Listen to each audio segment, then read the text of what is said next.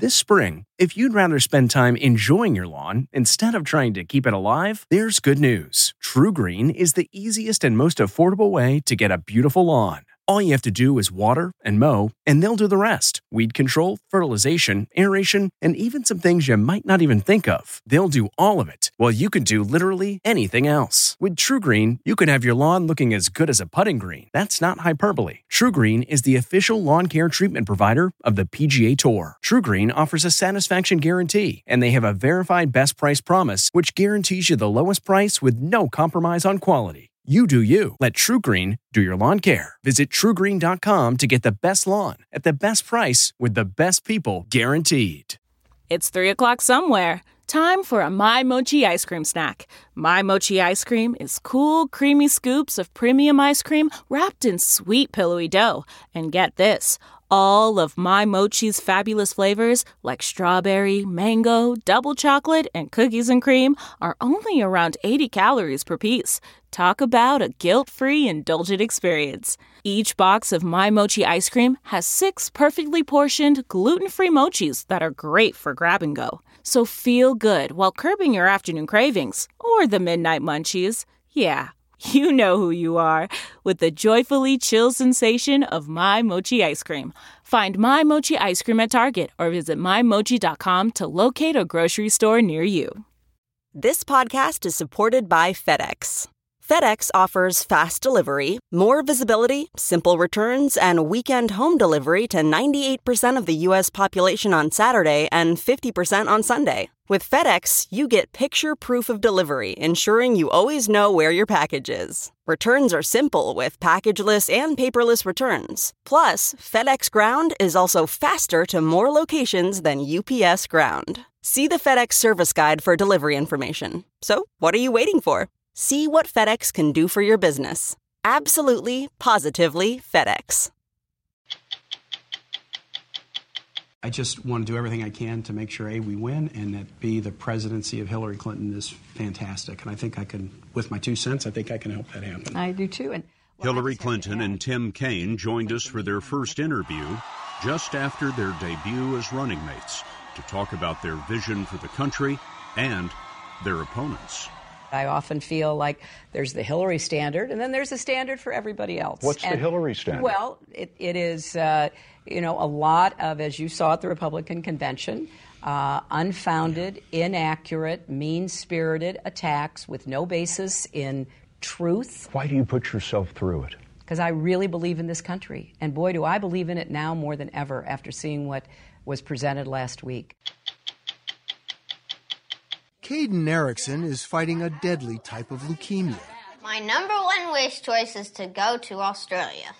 Months after his interview, Caden thought he was getting this plaque just for being a Make a Wish volunteer. Make a Wish, October 11th, 2014. Caden Erickson, your wish has.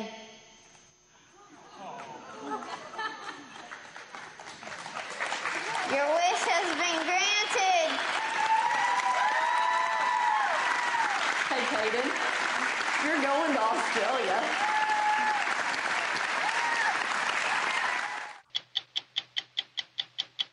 I'm Steve Kroft. I'm Lesley Stahl. I'm Bill Whitaker. I'm Scott Pelley. Those stories tonight on 60 Minutes. Welcome to Play It, a new podcast network featuring radio and TV personalities talking business, sports, tech, entertainment, and more. Play it at play.it. Tonight, we have the first and only interview with the new Democratic ticket. Last Sunday on 60 Minutes, we heard from Donald Trump and Mike Pence. Now, on the eve of the Democratic convention, we will hear from Hillary Clinton and her running mate, Tim Kaine. She introduced Kaine yesterday at a rally in the critical battleground state of Florida. Kaine has been a city councilman and mayor in Richmond, Virginia, then Virginia's lieutenant governor, governor, and now U.S. Senator. We asked the Democrats about fixing the economy, fighting terrorism, and their shared vision of the future. Why Tim Kaine? Well, as I have said throughout this whole process, the most important qualification is that the person I pick be ready to become president. If something were to happen. I don't think there's any greater responsibility. Uh, so he's highly qualified. He's been a mayor, a governor, a senator. Secondly, he's a progressive who likes to get things done. That's how I describe myself. And I look at his record, his civil rights uh, record, his education record, his taking on uh, tough issues like uh, gun safety, climate change. The whole uh, picture is one that I find, you know, very appealing. And then finally, uh, I want somebody who will be candid and will tell me, "Hey, I don't agree with this," or "Could you think about it somewhat differently?" I don't think I have all the answers. I think that we'll be a good team. Uh, I believe we'll work well together. Mm-hmm. I believe that uh, he will give me his best advice. Senator, what did you tell her you were good at? You know, I, have been a uh, city councilman and mayor. I've been a lieutenant governor and governor, and now in the Senate, serve on the Armed Services and Foreign Relations Committee. So I'm a, I'm a utility player. I just want to do everything I can to make sure A, we win, and that B, the presidency of Hillary Clinton is fantastic. And I think I can, with my two cents, I think I can help that happen. I do too. And well, I just have to add that he plays a mean harmonica. I've heard that. Yeah. Got to have a yeah. fallback in my line of work. I mean, Senator, you're going to be vice president in a White House with two presidents. I mean, it's an embarrassment of riches. Mm-hmm. what do you think of that notion? I, I think it's an all hands on deck time. Yeah. yeah. We're going to have a crackerjack staff, and we're going to have, you know, great uh, efforts with our congressional allies and others. When we wrote that question, I expected you to come up out of your chair at me and tell me that there was only going to be one president. No, well, no, because I will be the president, but it does happen to be a historical fact that my husband yeah. served as president for eight years. And there's a lot that happened which helped the American people during those eight years. I want an economy that creates more jobs, and that's a lot of jobs. I want an economy that gets back to raising incomes for everybody. Most Americans haven't had a raise. I want an economy that's going to help lift millions of people out of poverty because given the mm-hmm. Great Recession, we have fallen back in the wrong direction. And I'm also going to be relying on President Obama. You know, I've already put him on notice. I'm going to be picking up the phone, I'm going to be calling and asking for his advice. And so we're going to put them all to work. Senator, are you ready to be President of the United States? I think I'm ready to lead. I, am ready first to be a supportive vice president so that the presidency of Hillary Clinton is, is a fantastic one. Um, but if something were to put that in my path, as, as much as any human being would be ready, I'd be ready. And you got to approach it with humility. But you know, whether, you know, missionary, civil rights lawyer, local official, state official, federal official. Like I've, I've climbed and I haven't missed a rung on the ladder. And, I, and if it were to, if it were to come that way, I could do it. We have our agenda. Mm-hmm. We have a very positive agenda. You'll hear a lot about it in Philadelphia this week you know, people make fun of me sometimes because I do have plans, but I, I think I have this old fashioned idea that when you are asking people to vote for you, it is kind of like a, a big job interview, and you ought to tell people what you think you can do for them. I think we can create more economic opportunity. I think we can improve education, make college affordable, deal with the myriad of issues that we confront. But won't your hopes and dreams be dead on arrival at the Republican House of Representatives? I don't think so. And, and here's why. First of all, I know, and Tim knows, because we both have heard from many Republicans um, how distressed they are at the right. direction that Donald Trump is taking their party. I worked with Republicans. I came from a Republican home. My father was a uh, a rock ribbed Republican. I think the first Democrat he voted for was my husband, best I can remember. Hmm. Um, so we know that there are Republicans who share our concerns and want to be part of the solution, not just uh, peddling fear and bigotry. And I also am hoping we will have a Democratic Senate and we will make gains in the House. Uh, who knows? Maybe we can take the House back. Uh, but we're going to come in with the attitude that, you know what, we will talk, work, and listen to you 24 7. But wouldn't President Obama say exactly the same thing? And we've had eight years of gridlock. Not quite eight, say, but six years of Let gridlock. me say, as a guy who's in the in the legislative branch right now, you said DOA, It's not DOA, and I think it's actually maybe going to be easier than it's been in the past a little bit. Um, I do think we're going to take a Senate majority for the Democrats in this election. I do. I absolutely do. I think the House is going to remain in Republican hands. I think the margin will be narrowed. Some of the big things that we have to do, immigration reform, tax reform, mental health reform, criminal justice reform, they're only going to get done. Um, pro- I, I, think they're only going to get done probably with a divided House scenario where each side's got to give on something. Now, here's the second thing. Some people don't agree with me on this. Um, I was a brand new senator in 2013, and the idiocy of Congress was to shut the government down for two weeks in October. And coming out of that, the pressure was put on the budget chair, Paul Ryan's shoulders, and Patty Murray, conservative, Wisconsin Republican, progressive, Washington Democrat, come up with a budget deal. Nobody thought they could. But I watched Patty Murray and Paul Ryan, who are principled people, cut a deal for the good of the country. I watched at the end of last year when Paul Ryan worked and we got an appropriations bill that I thought was quite good. And when he went to the microphone to talk about that bill, here's what he said Democrats got some things that they liked, Republicans got some things they liked, we each had some things we didn't like. He could have said, hey, Republicans control both houses. We want it our way. But he didn't say that.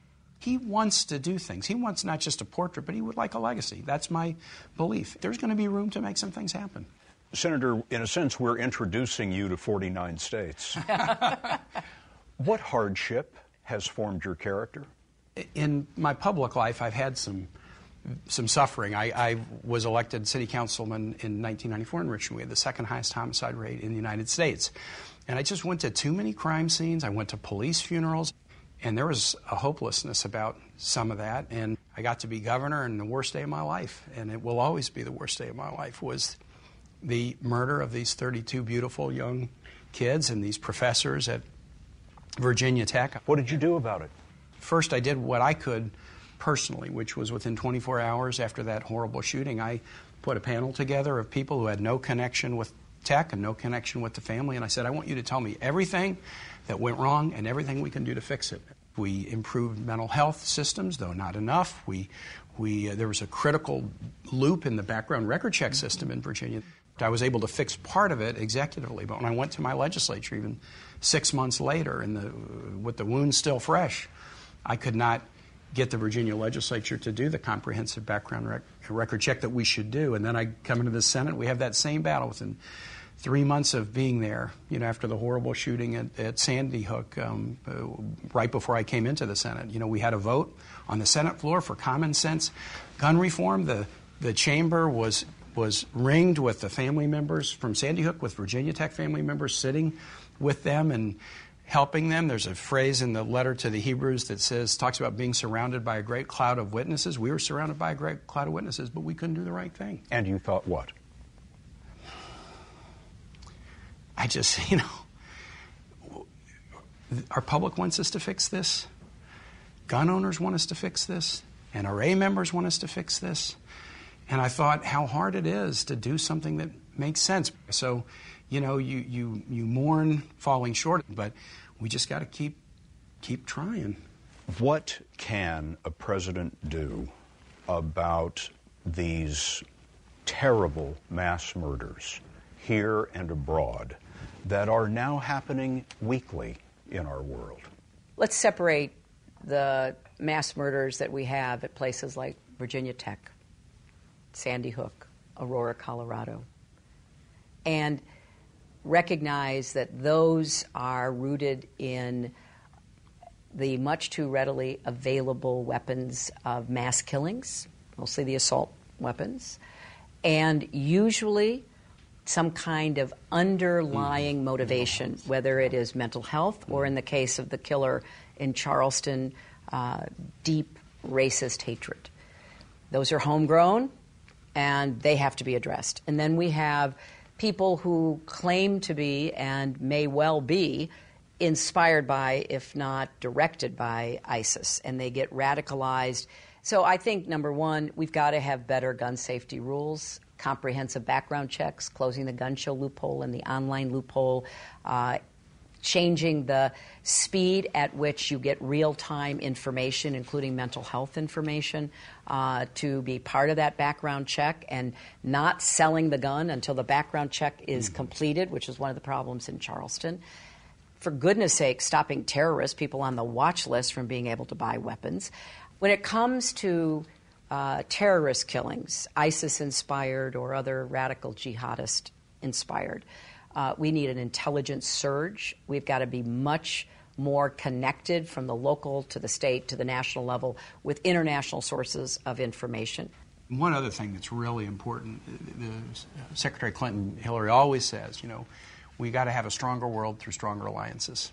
So when a uh, you know Donald Trump says maybe we need to kind of pull our head back in our shell, and we don't need to have the alliances. Why do we need them? Why do we need to rely on them? Right. He's actually potentially cutting off exactly the kind of intelligence sharing that's going to be necessary to stop these these kind of random attacks that, that do cause right. such terror. So these alliances matter. They're not, you know, they weren't about yesterday. They matter probably more today and tomorrow than they mattered yesterday.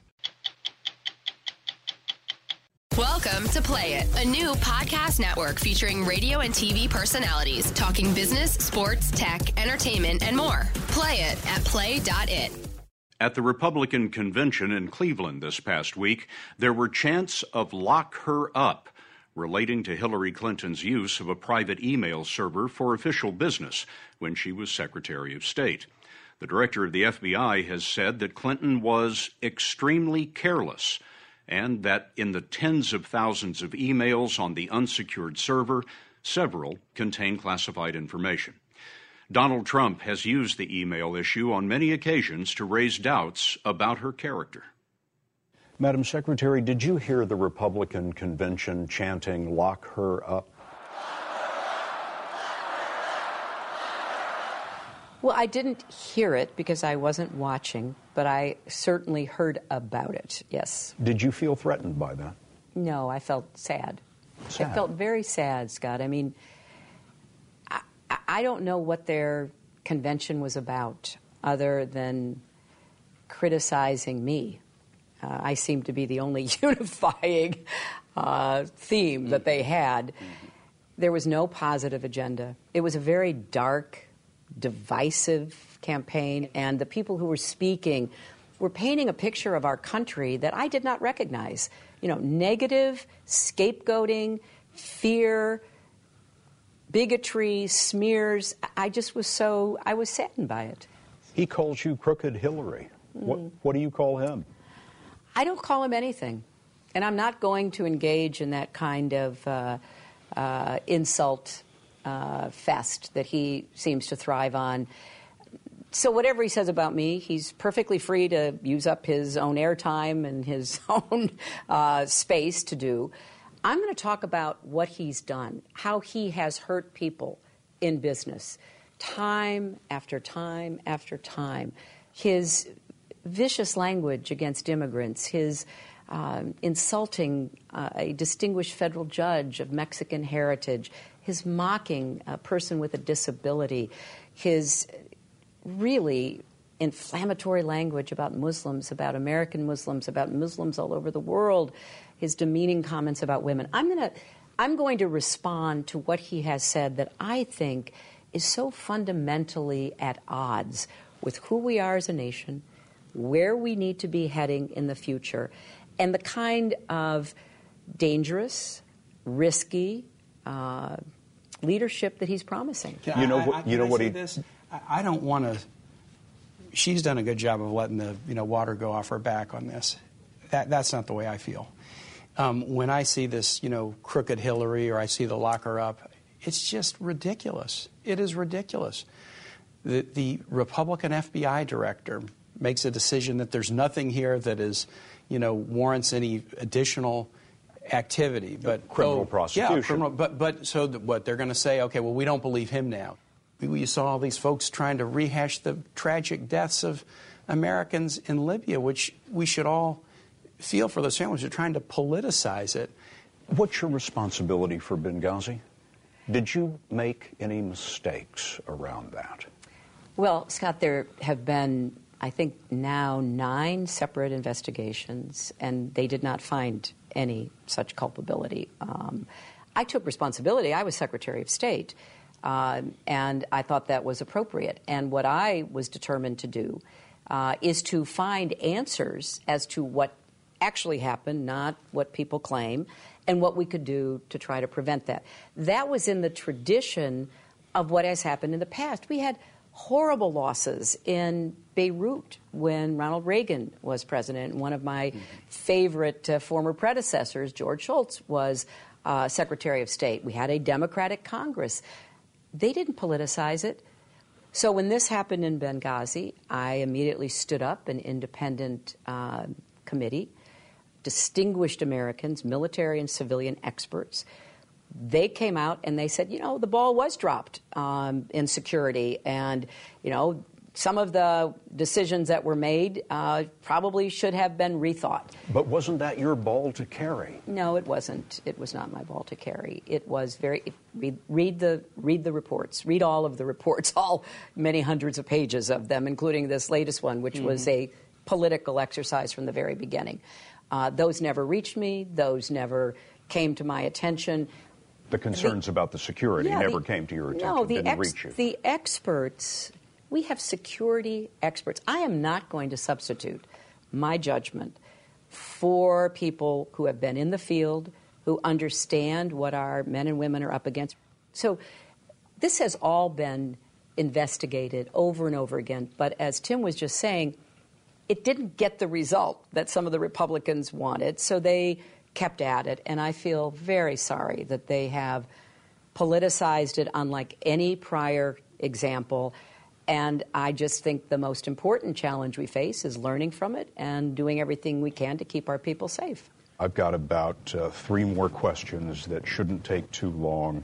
Um, one of them you might actually like. So, one out of three. Yeah. Well, then we'll take one question. Right. Yeah, exactly. Yeah. All right.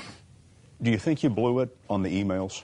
Oh, I've said I did. Absolutely. I made a mistake. I should have had two accounts, one for personal and one for uh, office, and uh, I didn't, and I take responsibility for that. Why did you do that? Have the private email servers?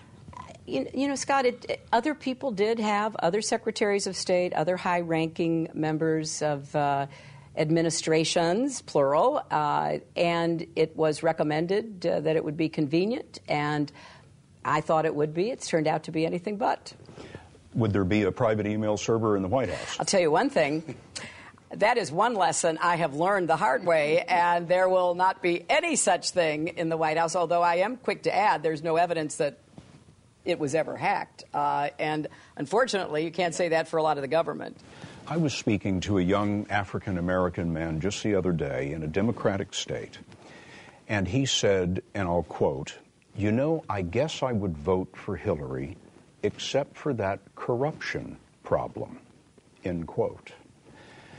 As I talked to him further, he didn't quite know what he meant by that, but that was his impression and concern. Why do you think people say that about you? Well, first, I will take responsibility for any um, impression or anything I've ever done that people um, have legitimate questions about. But I think that it's fair to say uh, there's been a concerted effort to convince people like that young man of something. Nobody's quite sure what, but of something. I often feel like there's the Hillary standard, and then there's a standard for everybody else. What's and, the Hillary standard? Well, it, it is, uh, you know, a lot of, as you saw at the Republican convention, uh, unfounded, inaccurate, mean spirited attacks with no basis in truth, uh, reality, which take on a life of their own. And for whatever reasons, and I don't want to try to analyze the reasons, I, I see it, I understand it. Um, people are very uh, willing to say things about me, to make accusations about me that are, are I don't get upset about them anymore, but they, they are very regrettable. Why do you put yourself through it? Because I really believe in this country. And boy, do I believe in it now more than ever after seeing what was presented last week. I, I believe that we are better than what we are hearing in the political discourse. I believe we can work together. What do you care most about accomplishing as president? Well, I care most about getting the economy working for everybody, not just those at the top. I care deeply about rebuilding the ladders of opportunity that have been battered and broken and knocked over uh, so that people can get an education that'll equip them for the future, that they can afford to go to college, that we can help them pay down their debt to get it off their backs. I care deeply about health care, something that has motivated me for many years, and how we defend the Affordable Care Act, fix it, make it work better, take on mental health, prescription drug costs, addiction that are just ripping the soul out of people, families, and communities. And I care deeply about the issues of race and discrimination, the kinds of systemic racism that we are still struggling with and that we have to uh, deal with. And, and the whole suite of issues that I've talked about through this campaign, that I've worked on, are ones that uh, we're going to tackle from immigration reform to gun uh, safety. Who gets a tax increase? Who gets a tax cut? The middle class will not get a tax increase. That has been my pledge. What does middle class mean? Well, we say below $250,000 because here's what we want to do we want to go where the money is. Most of the wealth increase, the increase in income, both active and passive, has gone to the very top of the income scale. So I'm with Warren Buffett, who says we need the Buffett rule. Uh, if you make a million dollars, you should pay a 30% rate because you should not be paying a lower rate than your secretary. We need a surcharge on incomes 5 million and up because I have said I will pay for everything I'm proposing. I feel strongly about mm. that. Uh, and it is in stark contrast to the terrible plans that uh, Trump has been proposing, which would soak the middle class, hurt working people, and give huge tax breaks to millionaires and billionaires. Last one. What will be accomplished if you are elected the first woman president of the United States? I think it would be a great uh, moment for our country because every little boy and every little girl uh, should be uh, given the chance to go as far as his or her hard work and talent might take them. Uh, I see it in the eyes of little girls who come to my events they're so excited and they're so proud because maybe they just discovered we haven't had any girl president. And to uh, accept that nomination on Thursday night, uh, I'll be thinking about all the women who came before, all the women who went to Seneca Falls and for the first time in history talked about women's equality and women's rights, the suffragettes, the, the women who knocked their heads against all kinds of barriers and broke through and everything from, you know, space to politics. And I hope that uh, it gives other women and girls the feeling that whatever their dreams might be, they can, they can achieve them in this country. And, uh, you know, if you think about the history of our nation, we stated that, well, that all are equal, right, in 1776, but it took 144 years before we said, and that means women can vote, not just men. So we said we were going to do one thing, but it took 140 years. And Not to taken, mention African Americans. And we can march down this story that, that that equality promise, which was like a north star that we'll never reach, but but but we've been we've been on a journey, and then it took another hundred years. I mean, we're we're nearly hundred years later, in 2020 with no woman president. The next president of the United States will be the president that will celebrate 100 years of women having the right to vote. I mean, I think having a woman president lead that celebration would be, you know, one of these instances of history really working out right in a poetic and beautiful way. And part of this journey that we've been on because then we'll tackle the next imperfection we have. But this this is something that is really really exciting. Welcome to Play It, a new podcast network featuring radio and TV personalities talking business, sports, tech, entertainment, and more. Play it at play.it. If you could be anything, go anywhere, meet anyone, what would you wish for? The Make a Wish Foundation has been asking seriously ill children that question for 35 years. Make a Wish became famous by making dying children's final wishes come true. A child doesn't have to be terminally ill anymore to get a wish. Last year, the organization granted almost 15,000 wishes. They cover a broad range. Some children get to meet famous athletes. One had much of San Francisco pretend he was Batman for a day. Another chose to jump from an airplane. We wanted to find out what leads to these wondrous moments. Make a Wish is a growing organization that spent more than 200 million donated dollars on wishes last year. It's headquartered in Phoenix, has more than 60 local chapters across the country, and almost 40 more around the world. To see how wishes become reality, we spent time with some of its most dedicated volunteers in one of its most active chapters in the northeast corner of Arkansas. As we first reported back in October, we discovered a place where, despite persistent poverty, we found inspiring generosity. I don't carry cash on Thank me. you. You're fine. Appreciate you so much. They begin at dawn. One day a year, hundreds of volunteers fan out across northeast Arkansas to raise money at street corners. Good morning. Thank you all. In schools. Their goal? To get enough money on this one day to grant every wish for the area's sickest children. Volunteers Christy Matthews and Dana Johnson have run this fundraiser every year since 1999. I mean, it literally just exploded. Every year we would add another town. This is small town America? They're very small towns, six, seven hundred people, a handful of change at a time. As this day's donation deadline approaches, groups of volunteers race to the local radio station to announce their town's total down to the penny. Give me a number. $8,468.62. $25,301. $12,054.55. And the big finish is just moments away. Stand by. The total tally from Northeast Arkansas is the big story on the 7 o'clock news. What do we have here? 323. That's 323,000. Enough to grant more than 30 wishes, donated from places with little to spare.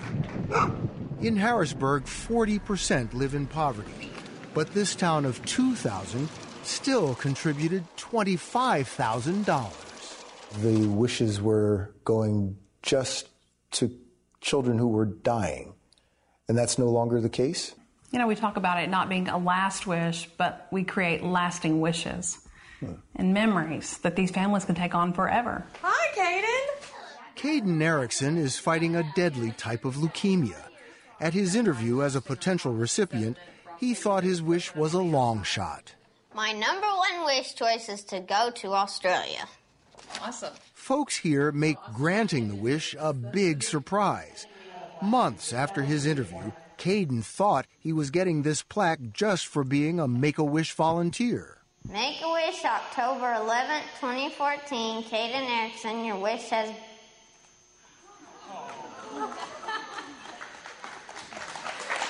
Your wish has been granted. Hey, Caden, you're going to Australia.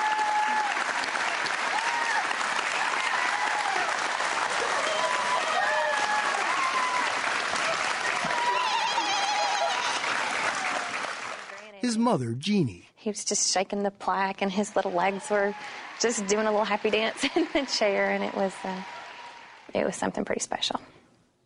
You must have been surprised. I was the most surprised I've ever been in my life. I'm so excited for you, you know it? Kendra Street choreographed Caden's surprise. Danny?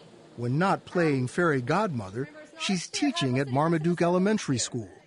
Everyone at the school chipped in to pay for Caden's wish. Many turned out to share the revelation. I get to go to Australia! I get to go to Australia! He was excited, he was grateful, and he knew what it meant for him and his family. Thank you, everybody. Caden had endured two excruciating bone marrow transplants. When he, his parents, and four siblings hit the beach in Australia, they hoped he'd beaten the cancer. The highlight of his trip? Got to hold a koala. Did he like put his arms He- around you? he- it was like a hug. It was about as heavy as a baby, and it would put the claws here and the claws here, and so it was like you were getting hugged by a koala. You kind of get attached to the koalas. Did it make you forget for a while that you were sick? Yes, it made me feel a little bit normal. More normal than I've been for a while. Feeling normal didn't last long. Shortly after returning home, Caden learned his cancer had returned for the third time. As we settled in for our interview, his mom, Jeannie, adjusted the medication he needs. It's pumped into his body next to his heart. You're in quite a struggle with this disease. There are some bad things in my body that are kind of stubborn. I think you're kind of stubborn yourself. Thank you, I think. Caden is so stubborn that after deliberating for a week, he decided to undergo a third agonizing bone marrow transplant. The previous two were so difficult, his parents didn't want to force him to go through it again. How'd you make that decision? Would I rather just die or would I have a chance of living? It was a tough decision to make. Because the therapy makes you feel bad? It can make me feel bad, it can hurt me. It could do more harm than help.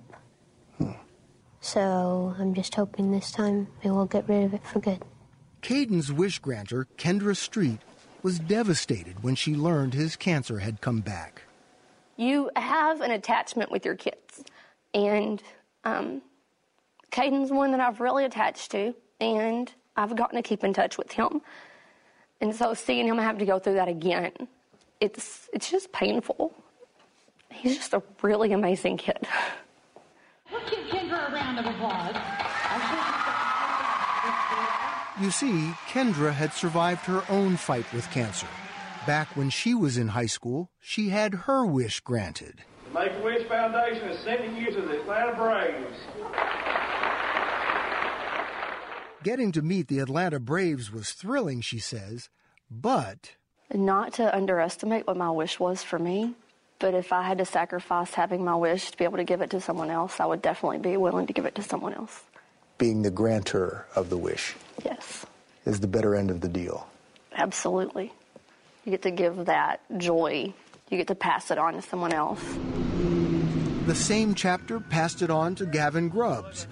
He suffers from debilitating muscular dystrophy, and his wish was to meet race car champion Joey Logano. The day we met them outside Charlotte, Joey took Gavin for a spin.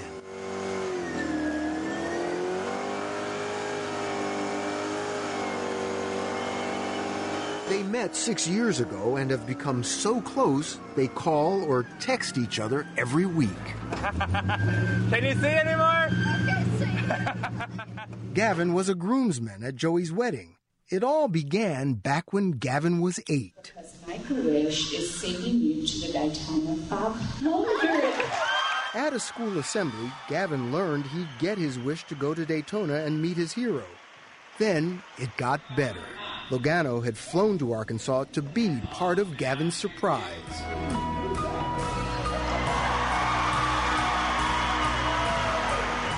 Gavin may have a serious disease, but as you'll see, he doesn't take himself too seriously. So, Gavin, tell me, you are um, fighting a rare form of muscular dystrophy. Yes, sir. How does it affect you? The main thing is I don't have the strength of a normal kid my age. Obviously, I mean I'm in a wheelchair, but it's not all sad because when you got a disability, people give you free stuff. People let you do cool things. I'm not saying I take advantage of it, but yeah, I take advantage of it. and sometimes I feel a little bad for taking advantage of it, but you know, it's worth it. Hanging out with this idiot. It's okay, no pressure. Gavin gives back too. He helps raise money for New Wish kids every year. It feels good to help other kids. This to me is maturity beyond your years. You take advantage of the stuff that comes, you know, your way as you should, but you also, you know, you give back. Make a Wish began back in 1980. Seven year old Chris Greicius, dying from leukemia, told his parents he wanted to be a police officer. Arizona police made him an officer for a day. The power of his wish launched a movement. Are there wishes you can't grant? The one wish that's the hardest to say I can't do is, can you make me well? That's a tough one. What does that do to you? Breaks Makes your you heart. cry. it breaks your heart. Thank you so much. Thank you. Years before she became a volunteer, getting well had been Kendra Street's first wish. Now, at the time, she thought her cancer was fatal. Yes. She was one of those that her first wish was to make me well. Yeah. So I want to live long enough for my mom to see me graduate high school. She was a senior that year. They remind you that the little things that we think as adults are so traumatic are so small. I mean, when you think about what these kids are going through, they may not see their next birthday. Kendra saw her next birthday, and since then, 14 more. Her cancer remains in remission. At Marmaduke, where she teaches, the whole school takes part in Make a Wish. They just understand the power of a wish. Um, it's just once they saw the first wish granted here, our kids wanted to help give that to someone else. And we're a tiny, tiny school that's raised, last year we raised $15,000. That's incredible. It plays a huge part of who our kids grow up to be. I don't want to um, overstate this in any way, but did the trip to Australia bolster Caden's will to live? Having Australia with him, having those memories, talking about that, it kind of gives him fuel to fight. Sometimes when I'm sad, I can think of all the happy things I did in Australia and how amazing it was. You're not going to let this cancer win. Thank you. You saw how courageous Caden was, but unfortunately, this story has a very sad ending.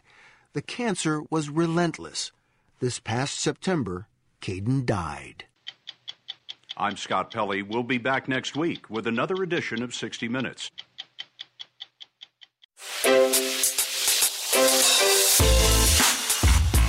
Hi, this is Jill Schlesinger, CBS News business analyst, certified financial planner, and host of the Money Watch podcast. This is the show where your money is not scary and it's not boring. It is a show that's all about you.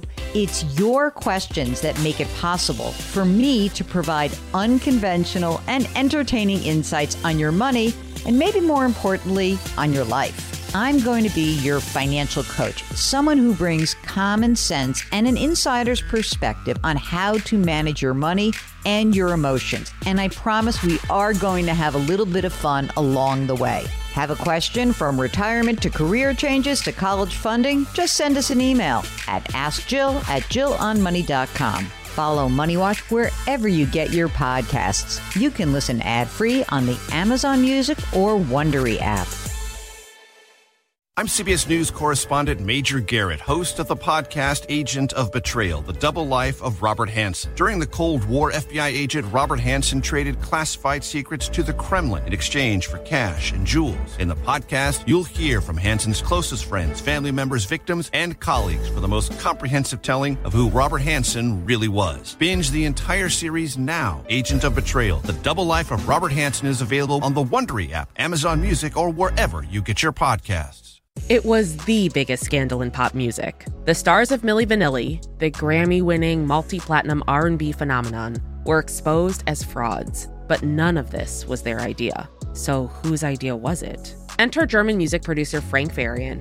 He saw the success of acts like Michael Jackson and Prince, and he wanted in, no matter the cost. So he devised the perfect pop heist. Two once in a lifetime talents who were charismatic, full of sex appeal, and phenomenal dancers. The only problem? They couldn't sing. But Frank knew just how to fix that. Wondery's new podcast, Blame It on the Fame, dives into one of pop music's greatest controversies and takes a never before heard look at the exploitation of two young black artists. Milli Vanilli set the world on fire, but when the truth came out, Rob and Fab were the only ones who got burned. Looking back now, it's hard not to wonder why did everyone blame them and not the man pulling the strings? Follow Blame It on the Fame, Milli Vanilli, on the Wondery app or wherever you get your podcasts. You can binge all episodes of Blame It on the Fame early and ad free right now by joining Wondery Plus.